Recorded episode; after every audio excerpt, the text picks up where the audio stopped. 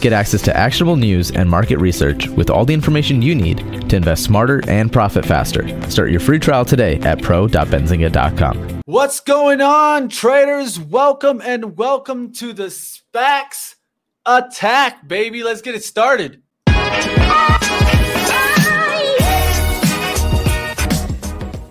What's going on, traders out there? I hope you guys are enjoying the day as I am, like always. If you guys like the SPACs, definitely give me a thumbs up. Let's go ahead and bring the brains to this show. You guys know him as Chris Katje, but if you don't know him as Chris Opedia, you need to take lessons and take some learning because my man, Chris Katje in the house. What's up, dude? Hey, what's going on, Mitch? How we doing today? It's going good, going good. Ready for another interview today. Looks like I didn't get my right coloring in the back. I got to fix that up. Let's, let's let's be more like we got to look like Chris, man. Come on. Got to match the dynamic duo here. Right? I, I think I, I forgot a light. That's what happened there. But let's keep it going. Don't worry about it. We don't got to stop. We're going to keep going. If you guys like the SPACs, what's going on out there?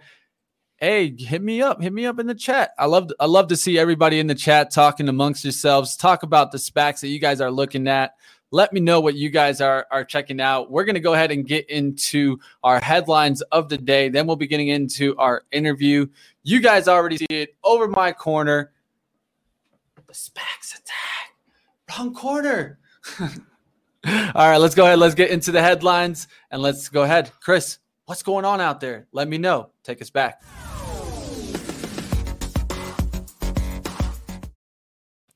All right. Yeah. Before we dive into that interview today, we do have some headlines.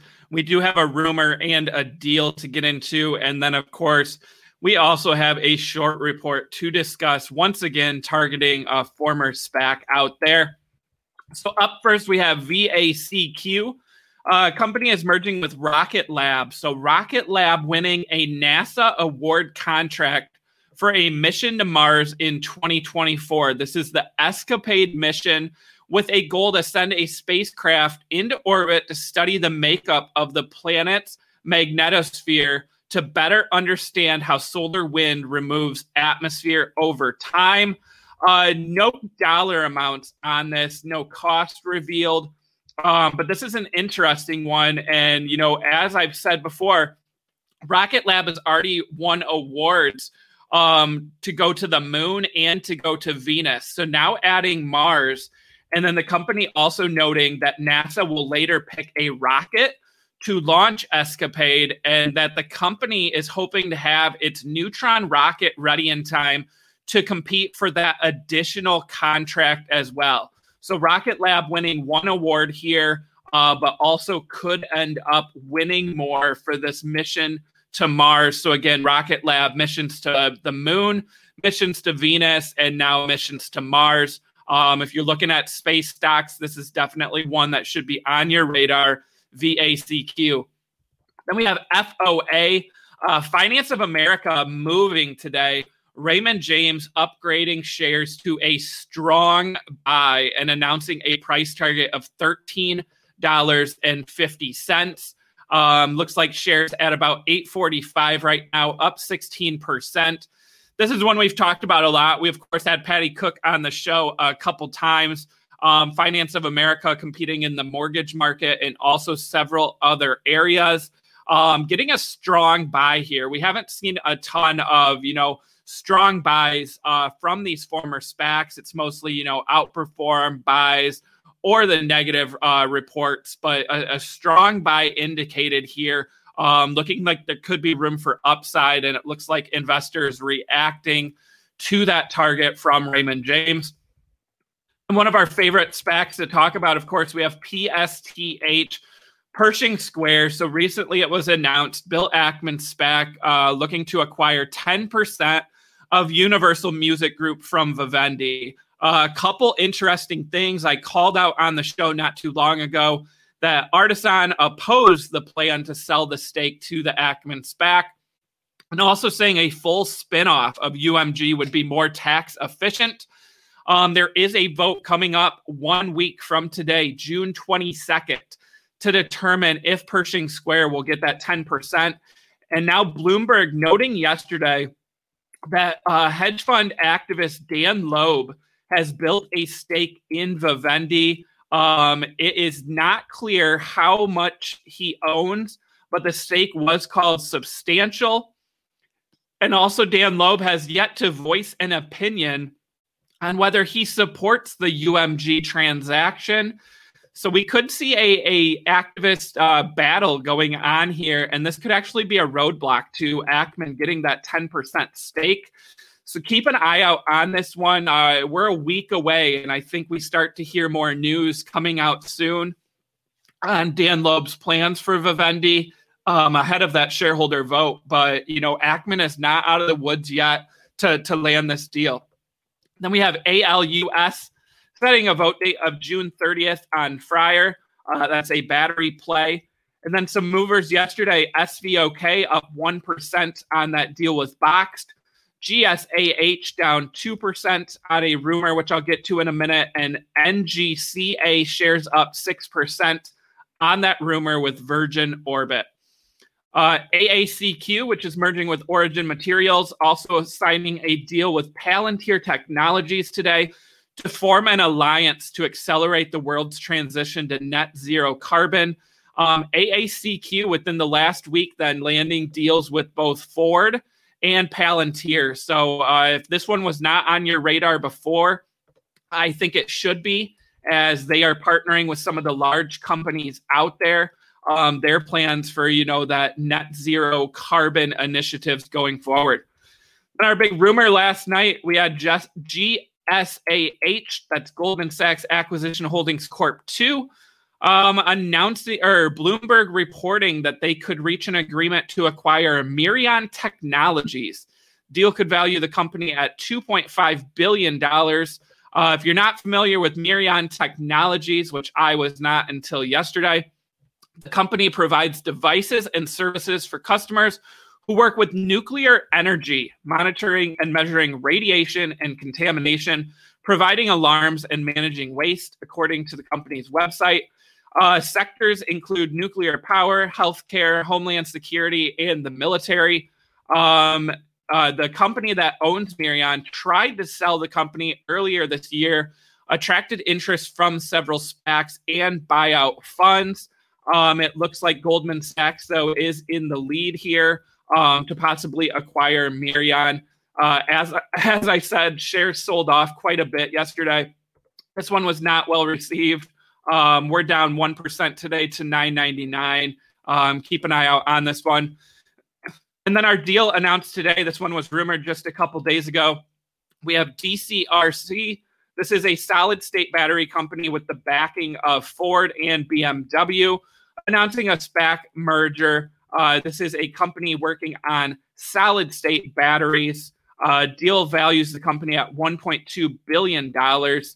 Um, so they have been working on battery development for over eight years and manufacturing capabilities for three years. Current DCRC shareholders will own 19% of the company after the merger. Those solid state batteries are said to have a range of up to 500 miles and provide cheaper costs to automotive companies and also last more than double the current eight year life for batteries, according to their presentation. Um, and looking to hit that addressable market size of $220 billion by 2035 for electric vehicles. Ford and BMW already have an existing joint development agreement to use solid power batteries in future electric vehicles. Uh, they're going to sell two products. One product that will be sold to companies pursuing solid state batteries, and another product, uh, the energy dense pouch cells that will be sold directly to Ford, BMW, and other OEMs. Uh, notable that Samsung and Hyundai are also investors in Solid Power. Revenue projections uh, uh, under $100 million annually uh, until fiscal 2026 where they see revenue of 132 million and then really beefing up in 2027 with 1.0 billion dollars projected. Uh, despite the lower revenue amounts, they actually list hitting a gross profit of $7 million on $10 million in revenue in fiscal 2024. Um, and this is being done at a cheaper valuation than QuantumScape uh, Corp, uh, based on 2027 revenue projections. Shares of DCRC down 8% today. Remember, this one has been running the past couple days. So now getting that deal announcement and the sell off. And then the last thing to cover in headlines uh, if you were not aware, we have a short report out from Hindenburg Research on DraftKings. Um, the report calls a DraftKings a $21 billion SPAC, betting it can hide its black market operations. Uh, the research report specifically targets SB Tech, which is the company that went public with DraftKings as part of that three way merger. Um, you know, saying there's lots of red flags. SB Tech is involved in all kinds of illegal operations, uh, you know, including being tied to the black market, money laundering, and organized crime. At the time of the SPAC merger, SB Tech represented 25% of the company's revenue. Uh, you know, so also not lost in the report, uh, Hindenburg does state that DraftKings has major partnerships with the NFL, NBA, NASCAR, PGA, and UFC. It does question valuation a little bit um, on DraftKings, but again, most of this report just centers around that SB Tech unit. Um, and uh, Hindenburg is short shares of DraftKings, so definitely keep an eye on that.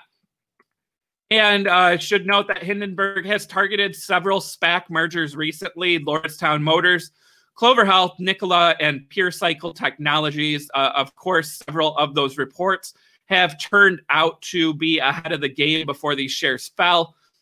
Benzinga reached out to DraftKings today, did not receive comment back. Shares were down to $45 earlier. They are rebounding today. Um, you know, I will note that I've talked about DraftKings before. Uh, they are switching to SB Tech to power their back end later this fall but currently they don't use SB Tech. They use a uh, rival Kambi. Um, so DraftKings actually has an opportunity here. Maybe they want to, uh, you know, cut ties with SB Tech, spin this business off, or they feel comfortable, um, you know, keeping the business and switching. So, what do you think, Mitch? Uh, you know, sports betting, we talk so much here. DraftKings, one of the best performing uh, D SPACs, uh, getting hit on this short report, but I don't think it should come as a huge surprise here that uh, maybe there is some sports betting uh, ties to uh, organized crime. I think uh, we've seen Las Vegas and organized crime over the decades uh, be pretty closely related here. Hold on, hold on. I'm on the phone with my bookie. Give me a second. Give me a second, Chris. Are, are you calling your bookie on an? Is he on like the Cayman Islands or uh, one of those international territories or? You, you you just might find him in the Cayman Islands, but hey, what can I say, man? I mean, sports betting has been around for uh, let's just say not only in legal terms. Uh, it's been around for a long time. You have seen it. This, I mean, if you if you haven't heard of of kind of mob ties with gambling and sports gambling. I mean, you probably never really looked into some conspiracies. I mean, this has been around for the ages. You know, people have been betting on sports, let's say before they were legal. So um, I definitely don't think they put light on anything that wasn't already, if you're into the industry, you know about it. So um, I think this is obvious. One of the things that you mentioned that I definitely think is going to happen, and I talked with you a little bit before when we started SPACs, is that I, I really do think at the end of the day, all you got to do as a board here is just cut the risk, cut the risk, because essentially, if you look at the report, you're not going to see too much on exactly DKNG. You're not seeing it on DraftKings. You're seeing it focused on another company, right? And so, if this company has some ties that, hey, they can look into and see, hey, maybe we we might just want to cut this look for another provider or something like that and we can just go ahead and move forward i think that's my what you probably see come out of this yeah, you know, definitely. And uh, are you surprised, Mitch, to see shares uh, rebound that quickly? Um, you know, we were down double digits, and it looks like we're only down a couple percent now. I have heard that several analysts who uh, cover DraftKings are already out defending the name. I haven't seen any of those actual reports, but that's the rumors out.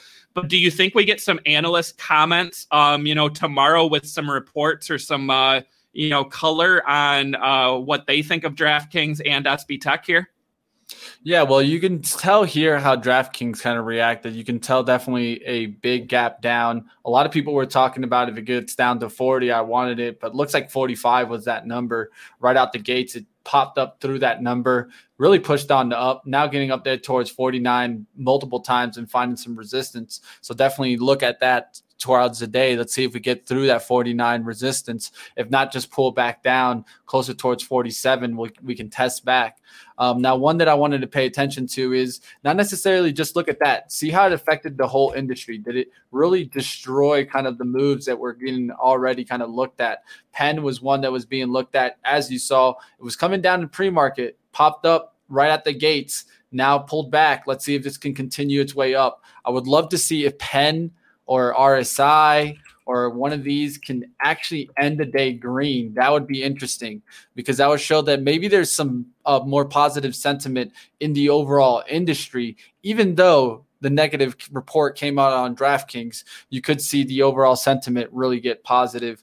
I was looking already for these gambling stocks to make moves. As you've seen today, RSI has pulled back down closer towards that $13. We'll see if it can get back above 14. I think that's a very important price point. And for that being said, let's go into a couple more here. GNOG, I wanted to take a look at to see how that was reacting today. As you can see, it's on the pullback, coming back down towards that 13. We're going to look to see if these kind of react back up. But definitely, I, I mean, at the end of the day, I think uh, the DraftKings report didn't really necessarily say anything that if you didn't look into the industry before, you probably had doubts on.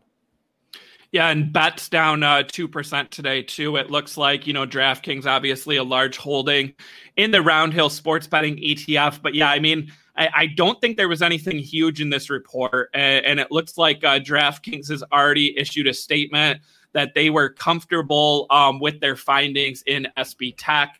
Um, you, you know, we've seen this with with other former SPACs, right? They get hit by these short reports you know, with questions on uh, valuation, questions on how they handle orders. And let's face it, some of them may end up being right. I mean, we're, we're seeing Lordstown Motors, you know, that was attacked by short reports where maybe there was, you know, something there that these short reports were seeing. But with DraftKings, I mean, I think it would take a lot to to bring this company down. I mean, it, it is one of the most well known names in sports betting, and again, the, this whole short report it's not questioning the sports betting side or how they acquire customers or their relationships with the NFL or any of those partners. It's just strictly the SB Tech, which is their, you know, their tech stack powering things behind the scene, maybe also powering payments in some other areas. So, uh, you know, I, I remain bullish on DraftKings, and like I said, I was watching that forty-five dollar mark, but I don't know if we're going to see that again today. Um, you know, shares down four percent.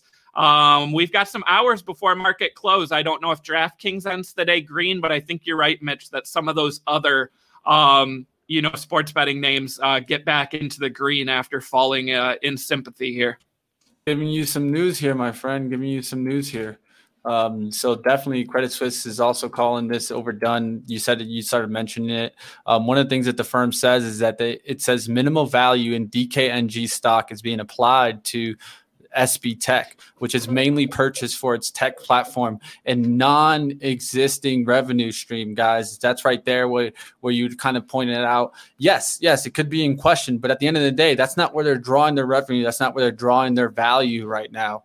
Um, it also states here that if you look SB Tech generated about 105 million in 2020, which is only even if you five times that revenue, would be equal to a, dollar per share in DKNG. So definitely uh, some, some defense coming out there. So we'll, we'll keep an eye on it. Let's go ahead and let's get into our interview, guys. This is where we go ahead and unlock some SPACs. I know that you guys out there are probably wondering how do how do I look at SPACs and maybe get into a, a more diversified account? You know, maybe I don't want to be that type of person that wants to pick winners and losers. I think we got the perfect interview for you guys coming up. Definitely stick around, guys. Hit the thumbs up and let's go ahead and unlock some SPACs.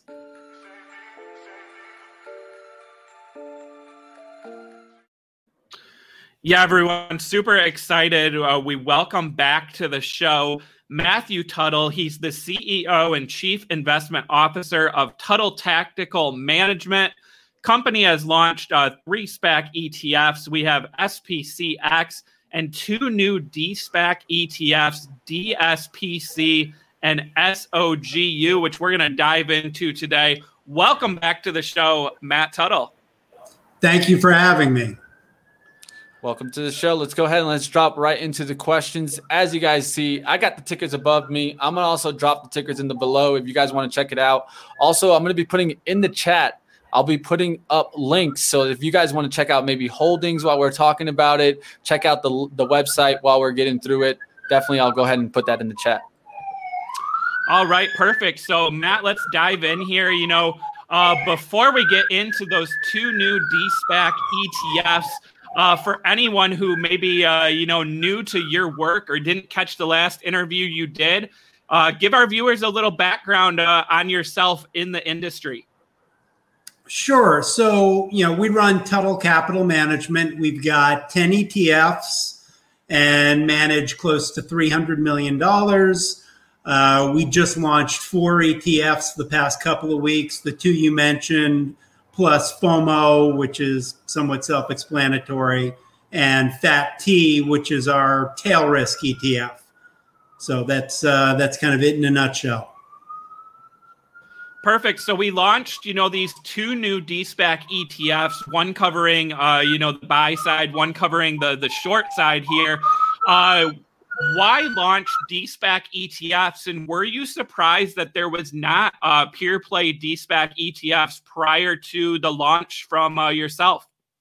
Yeah, I mean, we were really surprised. There's no shortage of ETFs in the world. So, you know, the fact that SPACs have been so popular, so much in the news for the past year and a half, it just it seemed like you know the market should have a DSPAC ETF. So there wasn't one, so we launched it. Awesome. Well, uh, you know, so the one ETF here, so SOGU, um, you know, allows investors to play the short side of these former uh, SPACs, the companies that have despacked, what does the demand look like for uh, shorting uh, former SPACs? You know, we've heard a lot about short reports, short squeezes, uh, shorting stocks over the last couple months. Uh, what's the thesis behind that ETF, and what has the demand for uh, SOGU looked like? So, one of the main reasons that we did this and we launched the DSPAC index is because of the demand for the short side. I mean, I just I took a quick look in Bloomberg this morning. The index is 25 names, and they're 25 of the largest DSPAC companies with a year look back. And 19 of the 25 have short interest above 10%. But this stuff is really, really hard to short you know, they're hard to borrow names. They're names that get squeezed. I mean, imagine being short Clover, you know, the other day when what was up like 92% or something like that. So, you know, we had a lot of institutional investors we were talking to about SPCX who basically said, look, if you guys can come out with a way that we can short these DSPACs in a nice package, that would be a home run. So that's the idea behind SOGU is there's just no real good way for the individual investor, the institutional investor to short these names. So we put it together in one package.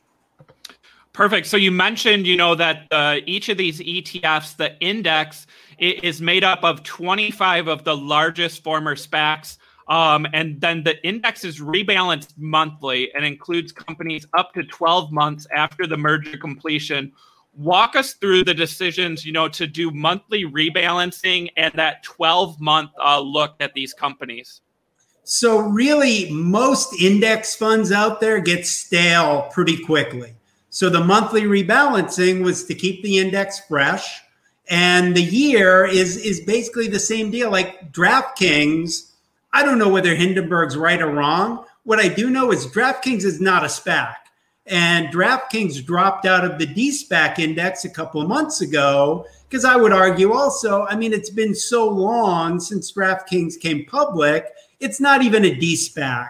And so that was the idea with the one year look back is keeping the, you know, fresh DSPACs what we also wanted to do, you know, on the long side, part of the investment thesis here is to give people access to companies that they're not getting access to in other actively managed or index funds. So we wanted companies that were pretty new. You know, I got to figure, and I haven't looked at it, but I got to figure DraftKings is all over the place at this point you know, in all sorts of different ETFs and mutual funds. But if you look at the 25 holdings in the DSPAC index, you're not getting exposure to them anywhere. You know, I mean, when Clover had that massive upturn uh, last week, I took a look and, you know, there were like four funds that own Clover, and, and we were, you know, obviously the largest holder by far. I think two of them had minimal holdings and, you know, one was a half a percent. And we were like six or seven percent at that point. So this index selects, you know, the the 25 companies, and it's not necessarily the largest uh, 25. Right. You had told me before, you know, it, it's based on uh, the availability to short and some other factors. So, what are the biggest decisions um, uh, to pick these 25? You know, does any fundamental thinking, uh, you know, or the long term growth prospects go into it? Or is it, you know, really based on size and availability of shares? So, I mean, size, availability of shares is big because, you know, one of the things with Sogu is, I mean, if there are three names in there that we just can't borrow at all, then we can't get swap exposure and, you know, we're not going to be able to, you know, provide what we want you know, we want a fairly diversified set of holdings. We want holdings that aren't typically represented other places. So those are the things that, that we look at there. You know, we're not, you know, pouring through balance sheets or anything like that fundamentally. So one of the holdings um, in the DSPAC ETF is Ride, uh, Lordstown Motors, which you know has been in the news uh, a lot. Nice ride. yeah, so you know we see the the short reports, we hear you know the CEO, the CFO resigning. You know because of the the ETF having the the, the long and the short side of things. You know, is, is there a decision then to uh, keep a company in there rather than you know an ETF that may you know decide to cut ties with the company due to all the negativity? You know, is there any decision making with Ride going forward, or will it strictly be based on that one year timeline? So, I mean, a couple of things. We, we, just on Friday completed our, our rebalance for the month, and Ride stayed in there. You know, so really everything stayed in there. The only thing we did was we went back to equal weight. Uh, you know, the only things that would kick it out next month would be market cap. I mean, obviously, if Ride goes from where it is now to you know a dollar a share, it won't be anywhere near one of the largest you know DSPAC companies out there. Also, if it becomes impossible to borrow, that may kick it out. But you know, certainly, you know, barring those two things, that's the type of name we really like in this index because it's a name that's going to move and you know it doesn't really matter to us which way it moves you know one way or the other we've got an ETF that's going to take advantage of it. But we certainly like names in this index that are going to move. And this index, it definitely moves. You know, we we talked uh, DraftKings, the Hindenburg. I mentioned Ride. You know, with the short reports. Uh, you know, as someone who's involved in the ETF space, always watching the market, do you pay any attention to these short reports you know read through them or is this just you know a, a normal market activity that you know is just ongoing? So I, I don't pay attention to them i don't read through them except to the point where one of the other etfs we launched for example fomo we do have a short squeeze basket in there. So what we are looking for is we're looking for stocks with high short interest but and, and this is an important but we're looking for some sort of fan base. You know just the fact that you know draftkings might have a high short interest that's not going to do it. What we also need is there's got to be some sort of fan base whether that's love from the retail investor love from hedge funds love from insiders there's got to be something there. So from that standpoint yeah that's something we look at because you know short interest is rocket fuel if I can find a match, you know, then you've got, you know, an AMC, a GameStop, you know, all those fun names. You mentioned uh, a rebalancing recently uh, being completed for these two new ETFs. Uh, is that a set date each month? Is it based on a, a calendar date or a certain uh, day of the month uh, for the rebalancing? Yeah, it's, it's second Friday, market on close. Okay, perfect. And then will those uh, updates and the new holdings will that be issued in press releases then, or can investors, you know, just look at the holdings on the site? Yeah, no, the holdings on the site are updated on a daily basis. Typically, that's 9 a.m., give or take, uh, you know, a few minutes either way. And I mean, it's an ETF, it's totally transparent. And, you know, so they should be updated daily everywhere you look. So, you know, no need for a press release. You can see it. And, you know, for people who have Bloomberg, the index is up there. And unlike a lot of indexes, we make the holdings public there as well. So a lot of transparency here. And then one more question from me on the two new ETFs, and then I'm going to turn it over to, to Mitch on some of these holdings. Uh, when we spoke on the phone, Matt, you had mentioned a catalyst for some of these DSPAC companies being uh, inclusion in future Russell indexes. We did get, you know, the the early report on uh, what companies will be added to the Russell indexes any surprises out there? Uh, anything jump out uh, in the names in the 25 holdings as far as the Russell indexes go? No. So one of the big kind of investment theses we had in on the long side was we wanted to choose names that weren't in any Russell index. And you know, and we knew or we hoped that 60 plus percent of our names would get added, and it turned out to be a lot more than that. So, yeah, we were pleasantly surprised. I think it was 23 out of 25 of our names are going in. And, you know, that's one of the big reasons why you've seen DSPC. I mean, it's been out for less than a month at this point, and it's already up close to 20%. And I got to figure a good chunk of that is, is the Russell rebound. All right, I'm going to go ahead and jump in here. Let's go ahead and let's talk a little bit about some of my favorite holdings that you got in the DSPC. So, one of the first ones I'd like to talk about is DM. And really, what I want to talk about is kind of more 3D in general. How's your feelings on 3D? Do you think this is kind of more of something that we're going to see kind of adopted in the next couple years? Or do you think it kind of being adopted even as close as this year? I, and, and it's really both. I, I, mean, if you look at 3D, you know, there, there's a whole bunch of things that if you look at them, you're like, you know, hey, that's the future. 3D mm-hmm. printing is one, electronic vehicles is another. And so that's stuff that we want to have access to, you know, in this fund. We want to you know, there's a lot of different things here on the long side. You know, one is the fact that you know, again, it's it's names that you don't own, and two is it's a bunch of really innovative industries. So yeah, I mean, we see 3D printing is is that's the future, and so that's why we like to have a name like that in the portfolio. Excellent, excellent. One of the things I did see was them moving even into dental and, and, and all over the place. So this is going to be interesting. Next one I want to get into is more on, on kind of like data. You know, we had that DKNG, we could talk sports gambling, but I wanted to focus on one that's down here about four, uh, just under 4%.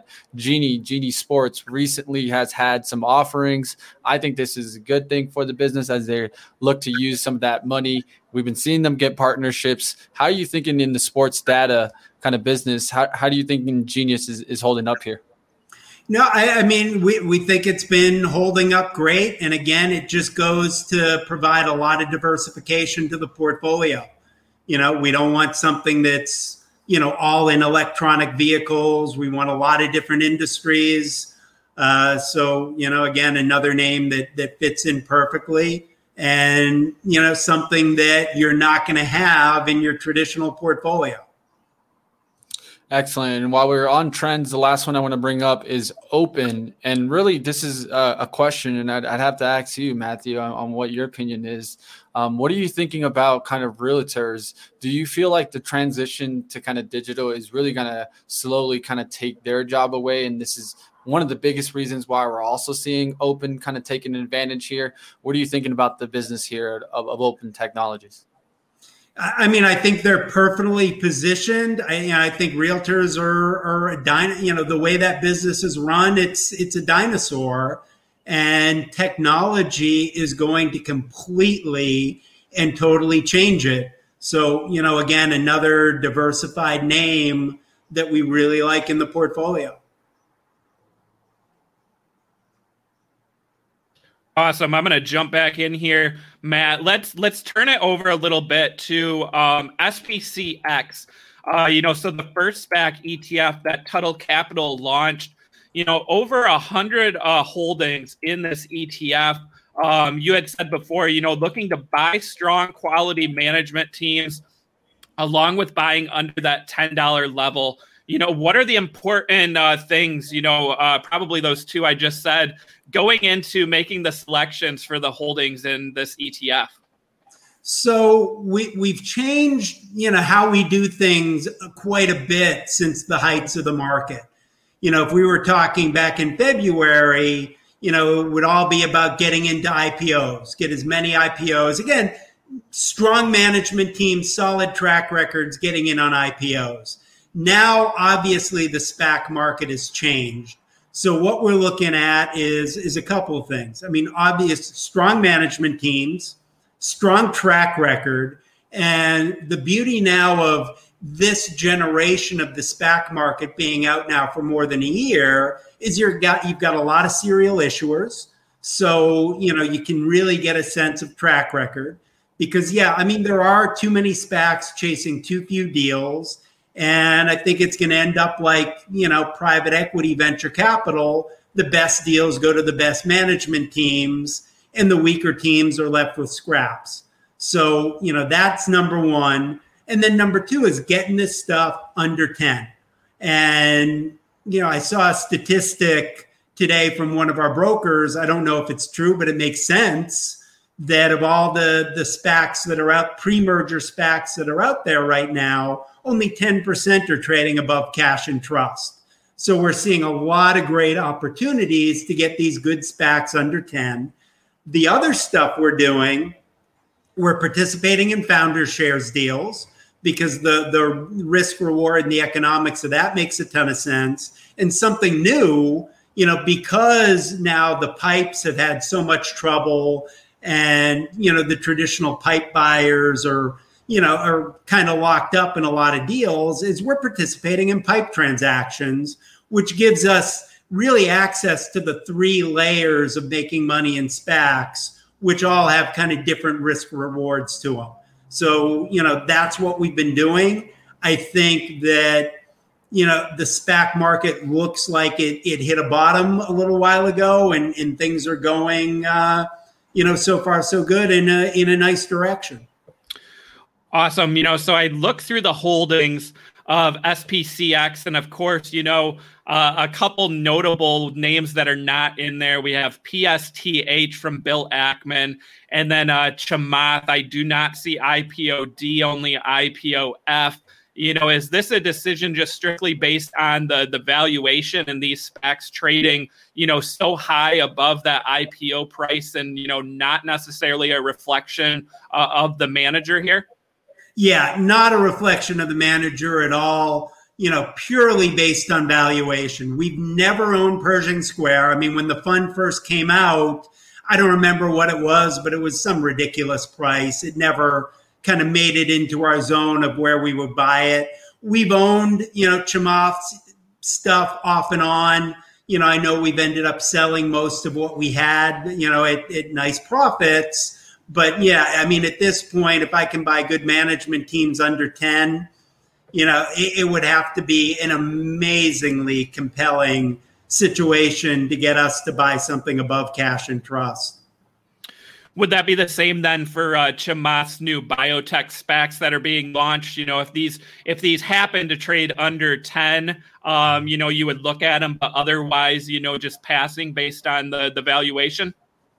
So yeah, I mean, those we're going to take a look at and you know get it, it, as much of a sense as we can on what the IPO looks like because you know they arch them off, maybe they'd be a pop. So if I can get them at the IPO price and they pop, you know that could be interesting.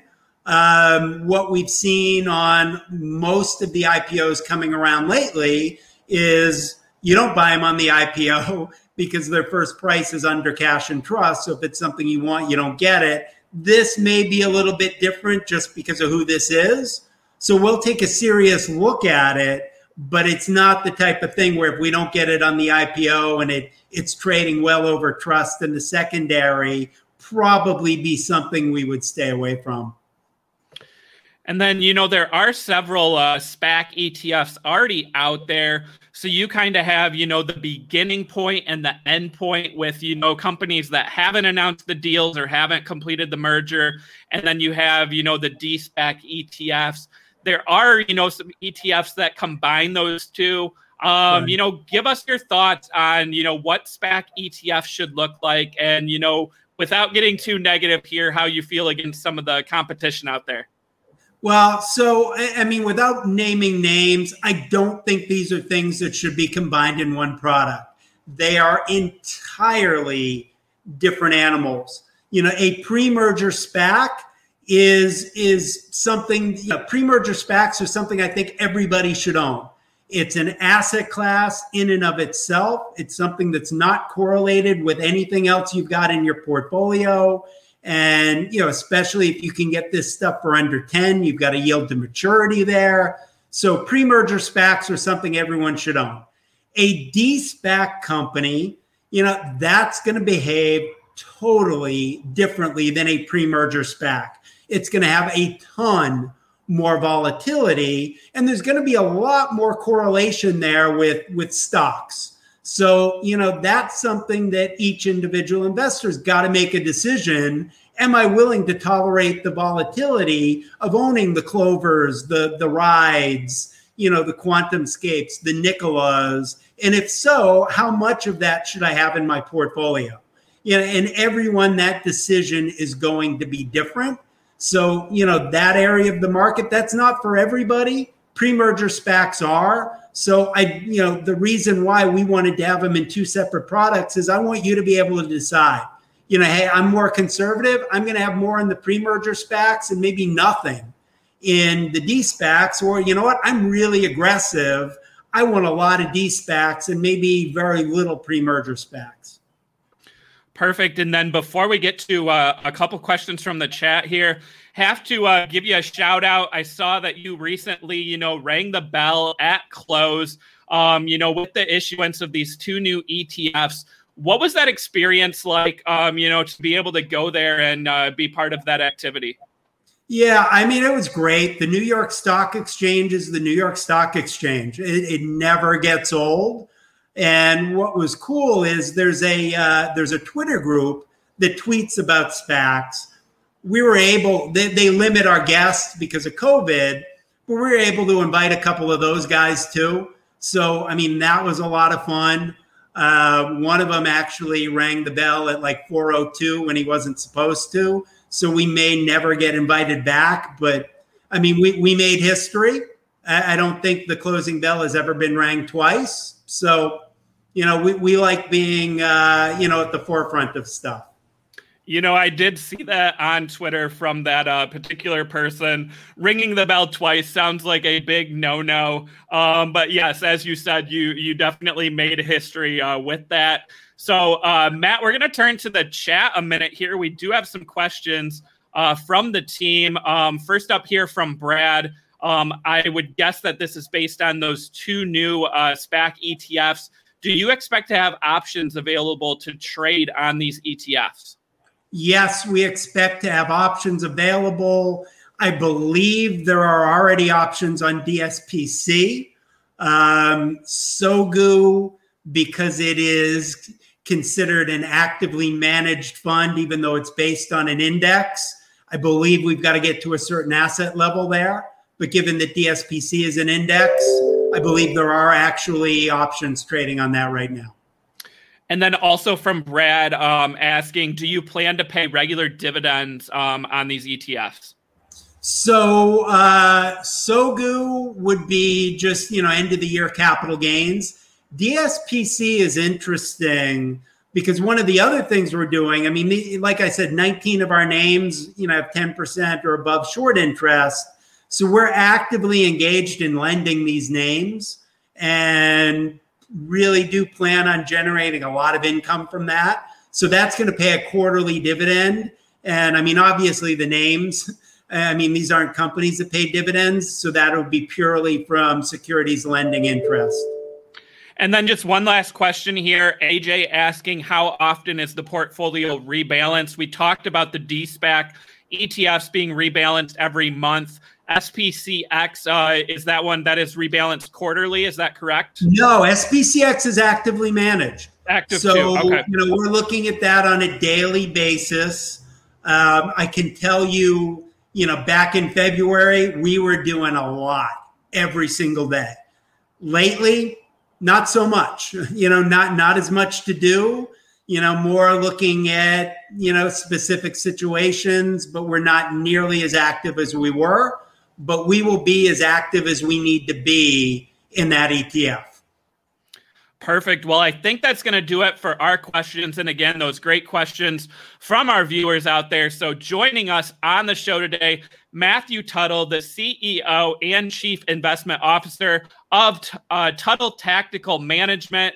Um, you know, again, three SPAC ETFs. We have SPCX, uh, pre deal announced SPACs. And then we have DSPC and SOGU, the DSPACed ETFs that were recently launched.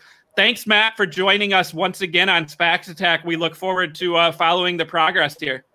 All right. Thank you for having me. Thank you.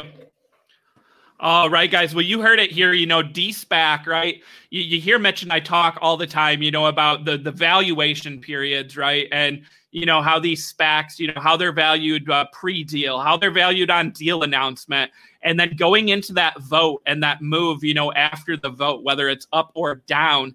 And, and here you have, you know, a way maybe to to play this rather than picking individual names. You've got a basket of 25 of the largest companies that went public via SPAC and Mitch, the thing I like about it, you know, is that it, it changes monthly and after a year, those companies are kicked out right? So you don't have mm. DraftKings in here, you don't have Virgin Galactic in here. You've got companies, you know, that recently completed those SPAC mergers, and maybe the market's not valuating, you know, fully their growth in there. What do you think? Yeah, it's something you got to take a look at. This is uh, DSPC here, guys, the DSPAC ETF. One of the things that I'm going to see is we're going to get waves, right? And so one of the things is if you really start learning and, and try to, you know, stay neutral here. And I think there's a there's a way of you making money now on the plus side and the pullbacks. So one of the things that I'm going to be looking at is if I can build a portfolio, let's say, of what I think are winners, and maybe use this ETF to go ahead and hedge and give myself an ability to manage that risk. I think this is a great way to to maybe go ahead and, and, and, and, hedge it. You have to go ahead and do some calculations to really kind of figure out how exactly how many shares you kind of need to kind of help yourself hedge here. But definitely uh, a way to start looking at it and maybe playing both both ways, Chris. Yeah, definitely. You know, uh, again, there's lots of SPAC ETFs out there. Uh, you know, I like that the the two offerings here. You know, you've got the pre-deal and you've got the post-deal. You don't really have the the in between. So really, it gives you a chance, you know, to do more of a pure play. Um, you know, my myself, I like picking the individual names. But again, for people you know who like ETFs, I think these are perfect baskets out there um, you know, for investors to look at. So another great interview here on SPACs Attack. You know, we don't just bring the CEOs of publicly traded companies. We try to get some of the industry leaders. We've had several, you know, of the ETF companies on here, and also some industry leaders. Um, you know, to talk the uh, SPAC industry. Let us know who you want to see on the show next. Whether it's the CEO of a company or, you know, someone like Matt Tuttle who's got ETFs and knows the SPAC industry. So, Mitch, what are you what are you watching out there? Should we dive into um, the watch list and what's moving? Maybe peek at uh, DraftKings here. Yeah, we'll take a peek in a second. I wanted to talk a little bit about one that I was even thinking about buying puts today, um, but I, have never really bought a SPAC put. Um, just a little part of me, I guess, is just a, a bull in the SPAC industry, so it's kind of hard for me to bet on the downside of stocks. But I felt like today was that day to at least take down the Nikola Dragon. We've been seeing this one been moving up significantly recently. Um, has been pushing on up there. Got up there almost to 20. And when I saw that rejection yesterday of trying to get above 18, that already gave me a sign right here, guys. That Harami candle showing you potential reversal and an attempt to get back towards the high, and it couldn't even get up there, guys. Strong reversal today when it broke down through kind of the $16 level. I think it's definitely looking interesting now. If I could get a bounce back closer to like 1650 you could take a short there. I think this one could come back all the way back down towards $10 so that's why i was thinking about taking the, uh, a chance on this one even on yeah, the put I was, side. I was gonna say i mean i, I think it hits $12 um, you know i anyone who's watched the show for some time knows that uh, Nikola hasn't been one of my favorites. I was surprised to see this one go higher again, but you know, a lot of that had to do with the short interest. Um, you know, so I was actually considering buying puts before, um, but the short squeeze possibility scared me away um because I didn't want to be caught up there. But yeah, I, I think this one uh, falls falls down. So um we'll see Another one pulling back, the one that uh, went up for a certain amount of time now. Now I could see it pulling back a significant amount. Is Mile? Mile went up there all the way up there past twelve you guys remember, I was calling this one out back when it was near the sevens. This one did push it back up, but now I really do think this one's heading right back down towards that 52 week low. So just be careful on this one. This one's at 914 and dropping fast.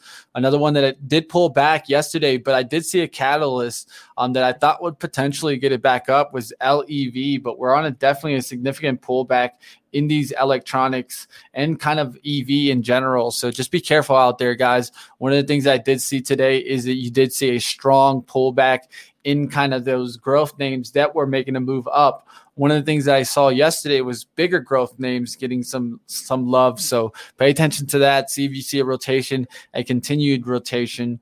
And with that being said, the pattern, the pattern, Chris, I think it's gone, unfortunately. Yeah, unfortunately, you know, I think it's gone, man. I had to get out of some today. I, I got out of FRX, got out of FTOC, and and then you can see it today. Some of these are just starting to come back down. Bark really cracking. Uh, some of these other ones really starting to crack.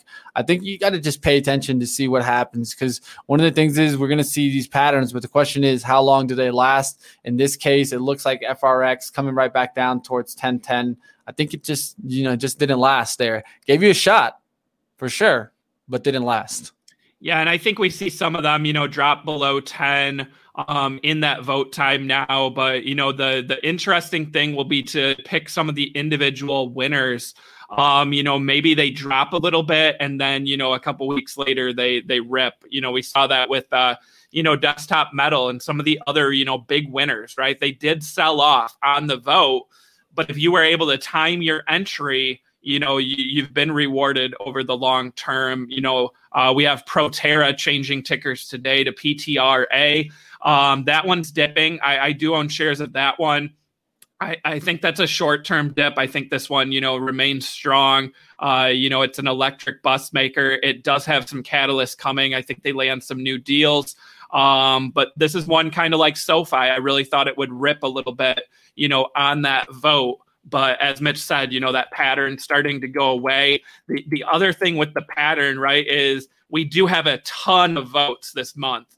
So maybe, you know, the, the pattern just, maybe we can't keep up and, you know, only one of these stocks each week is, is going to uh, go higher. So yeah. maybe it's a, a stock pickers market out there. I think they just rushed to it, bro. You started seeing everybody just being like, "Okay, I want to jump on the merger vote date yeah. vote. Let me jump on that right now." Um, and, and that's and they're happens, selling guys. quick. They're selling quick, oversupply. So, yeah, oversupply, Chris. We got oversupply started hitting again, and that's what happens, guys. Supply demand. There's only enough demand for a certain amount of supply. And I think this is what happened here. You started seeing, I mean, I was even going out like a, a week or two forward and I started seeing it. They were already picking them up. They were mm-hmm. already picking them up, Chris. And so I think this is what happened. I think it got to the point where the pattern was shown. And what ended up happening is people started looking down the list and then just taking some before they even got close to their date. So that by the time they got close to their date, they were selling into the news versus uh, kind of that buy the rumor kind of thing. And so this this happens with patterns, and this is why you got to stay on it. And that's why I always say that the story can change. I think here the story's just changed. All right, so now we're going to be seeing if we get some bigger pullbacks. I'll definitely be watching to see if we get some bigger pullbacks today. Uh, someone on the downside also Playboy skills skills. Man, I thought that one was really starting to get going, but it's looking like it's cracking back down. And this this one's concerning to me because I think you know so much hype in this one, and it just doesn't get going. I think it could break down significantly from here. It's already at 18s, uh, broke through the 20 strong. Man, it just it, it sucks to see this because you know I, I do know some people that are in this one, and you know I don't want anyone losing money, but at the end of the day, I do see kind of that downturn in that one. It had a lot of hype it's going to need to hold kind of that opening in the 17th of December. I'll show that really quickly, but definitely this is the chart here on the right hand side. Let's see if it holds that on the pullback, but we'll keep watching these as we see some of these make big pullbacks today. And just a programming note before we get out of here uh, on the show tomorrow, we do have the CEO of EVgo. Company is merging uh, with CLII you know, I'm excited for this interview, Mitch. We've been talking charging infrastructure, you know, the thing behind the thing for electric vehicles for, you know, quite a while, probably dating back to our, our very first show. Um, you know, so let's dive in, right? And we can hear about, you know, that demand for charging infrastructure and, you know, talk about maybe some of their partners and how they're playing, you know, the EV market going forward. You know, that's a SPAC. It looks like it's at a 1350 today. Um, you know, but this is one that was as high as uh, $24 back on deal announcement. So, you know, there could be a makeup trade coming for this one, um, but time will tell. But excited for that interview tomorrow. Uh, so make sure to uh, tune in tomorrow, SPACs Attack. Definitely, guys. Like always, we'll keep going at it. Keep giving you guys the brand new interviews, interviews at SPACs that you probably never heard of. So definitely stay with here. Stay on SPACs Attack, guys. Up next, you got Power Hour. Stay tuned, guys always an action packed show on Power Hour. You guys know what to do. Hit the like, hit the subscribe below, hit that bell so you get notified the moment that we go live. And like always, guys, we'll see you next time on the SPACs Attack.